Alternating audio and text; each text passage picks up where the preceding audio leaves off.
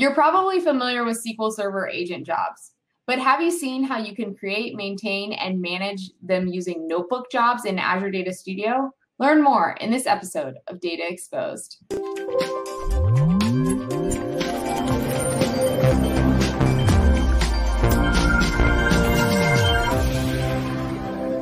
Hi, I'm Anna Hoffman, and welcome to this episode of Data Exposed MVP Edition. Today, I'm joined by an MVP, Taiob um, thanks so much for joining us today. Can you tell us a little bit about what you do? Thank you, Anna. I am a data platform MVP. I've been working with mostly Microsoft data platform, data stack for almost 15 years. Uh, so I started my journey on premises, and in last four or five, uh, four or five years, uh, you know, moving into cloud. So currently in a hybrid state. Also, I do a lot of stuff uh, with the community. Uh, I'm engaged with two user groups uh, SQL Saturdays, and also due to pandemic, is speaking in a lot of uh, groups all around the world, mostly remotely, uh, and on the topics of data platform. Awesome, cool. Well, thank you uh, for joining us today, and thanks for all that you do for our community. I know it's a super big part of you know kind of everything that happens in the Azure SQL and SQL Server world. So thank you for that. Um, today we're going to be talking about something pretty new to me called notebook jobs in Azure Data Studio. Um, so I wanted to ask, like, start by asking you a few questions. You know, people have been using uh, maybe SSMS or other ways of managing SQL Server agent jobs for a long time. Uh, so why or what benefits do folks get with this new capability, uh, notebook jobs?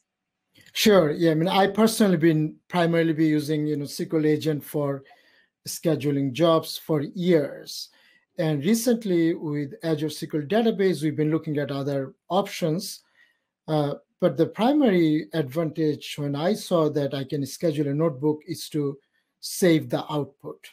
To give you an example, you have a crisis, you get up at morning two o'clock, uh, you are triaging an issue, you make some changes, and you go on. So next day, sometimes you don't remember, right? It was early morning, two o'clock, you just got a call.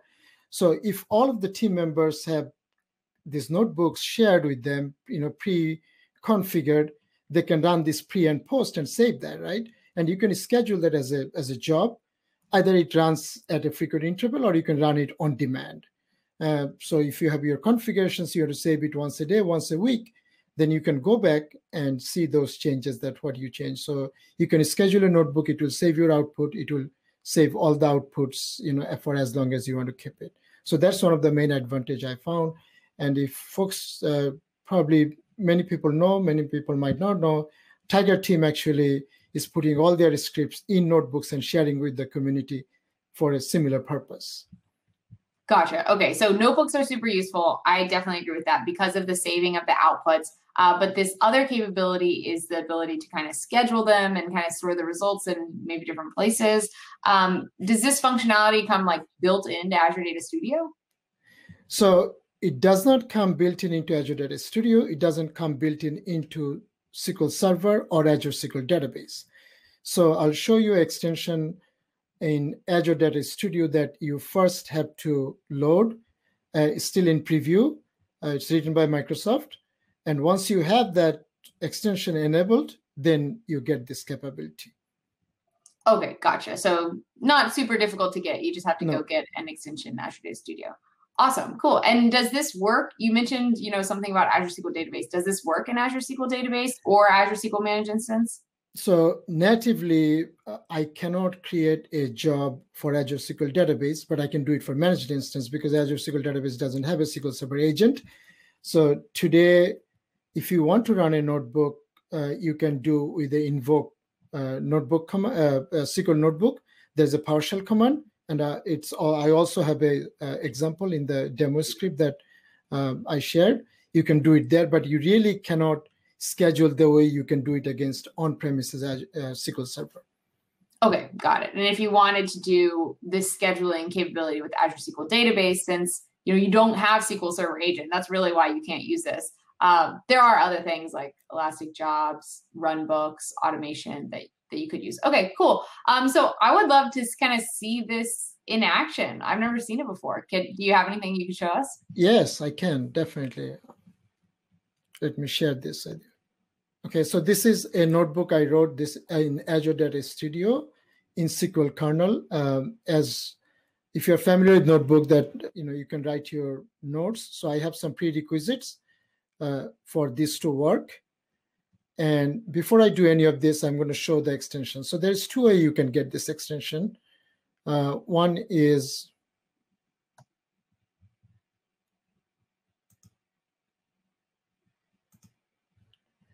if I run, type here agent, this is the extension that you have to enable and then you get the functionality that I'll be talking about. There is also something called admin pack.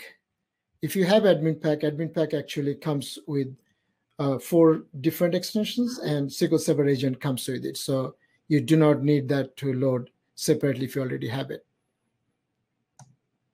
Nice. I actually didn't know there was an admin pack. So that's kind of cool. You get all those things in one extension.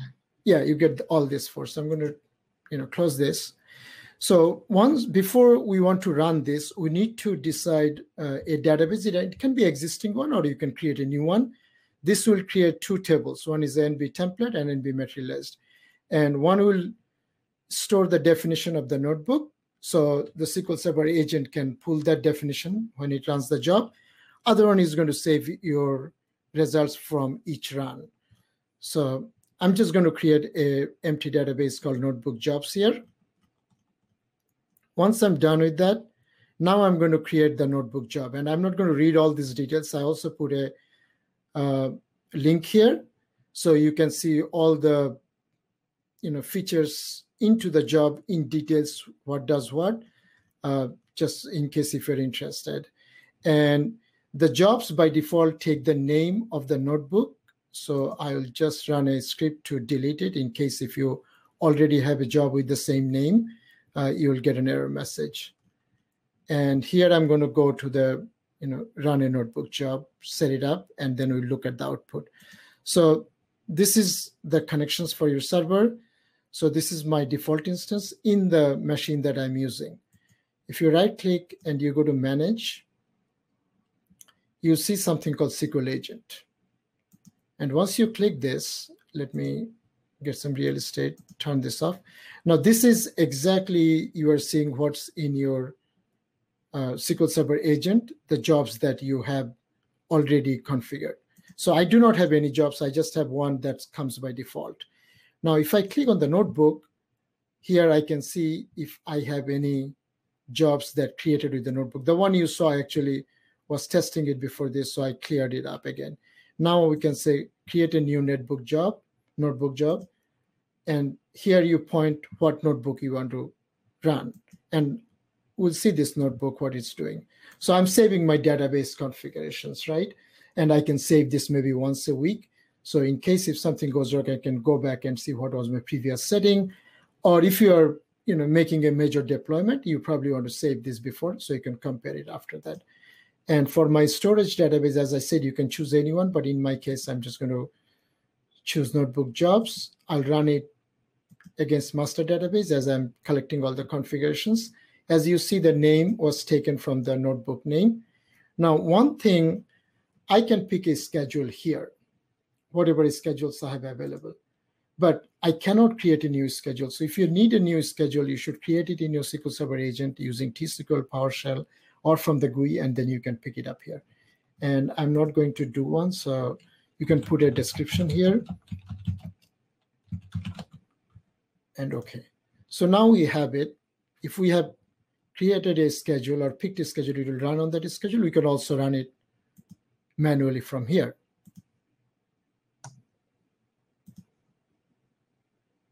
Cool. Pretty easy to set up, it looks like. Yeah. And once I'm done, now this is the beauty of this. The output is saved in another notebook and I can open this here.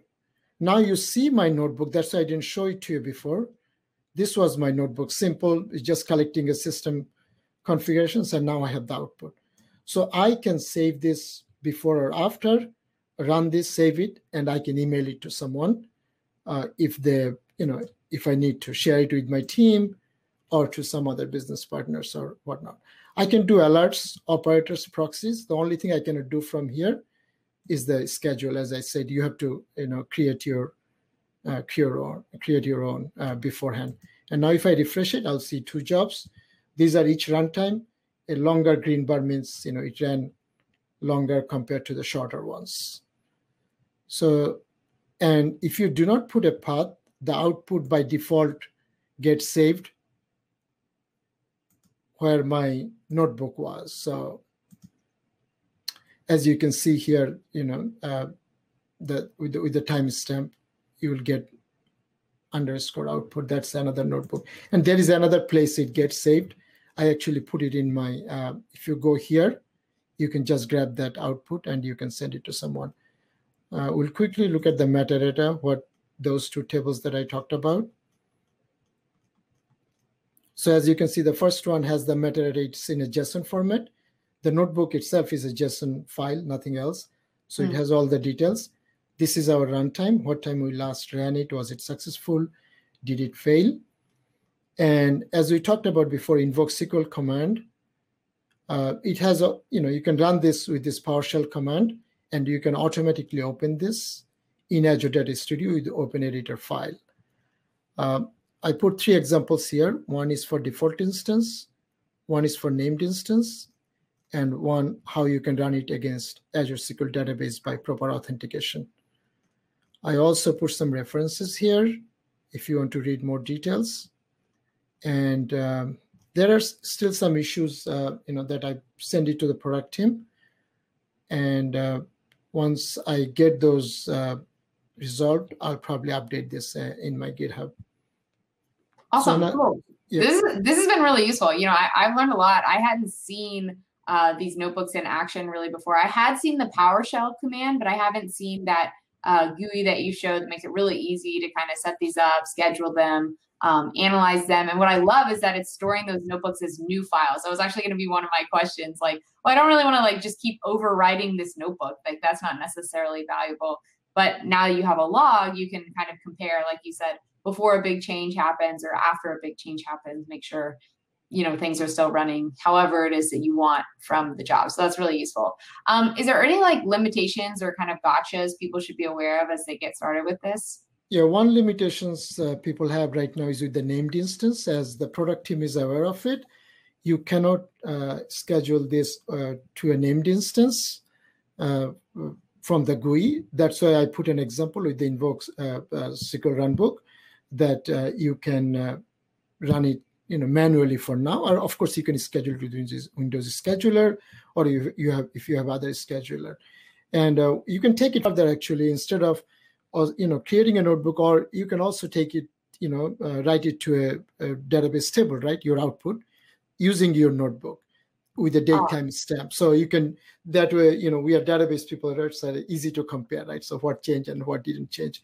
And with invoke uh, uh, command you can actually put date and time stamp to your output file also. Uh, i was not able to do that from the you know from the gui so here if i'm you know running it many many times I can have data this date time stamp append to my file name. That would probably easier to sort and all that. Cool, awesome. Well, this has been really useful. I think uh, always something to keep in mind with Azure Data Studio is that the team is investing so quickly and innovating so quickly that by the time you watch this video, you know some of these limitations we're talking about might not even be there anymore. So uh, definitely go check it out. Uh, Taiob, you have some great resources in that notebook. Uh, we're going to put a link to that GitHub page uh, in the description. So definitely go check that out. I'm going to go take a look because it looks like you've got some helpful comments and resources in there. Um, I just want to thank you so much for, for coming on the show. This was great. I learned a lot, and I think um, our viewers did as well. For our viewers, if you like this video, go ahead and give it a like, leave us a comment, and let us know what you're going to do with notebook jobs. And we hope to see you next time on Data Exposed.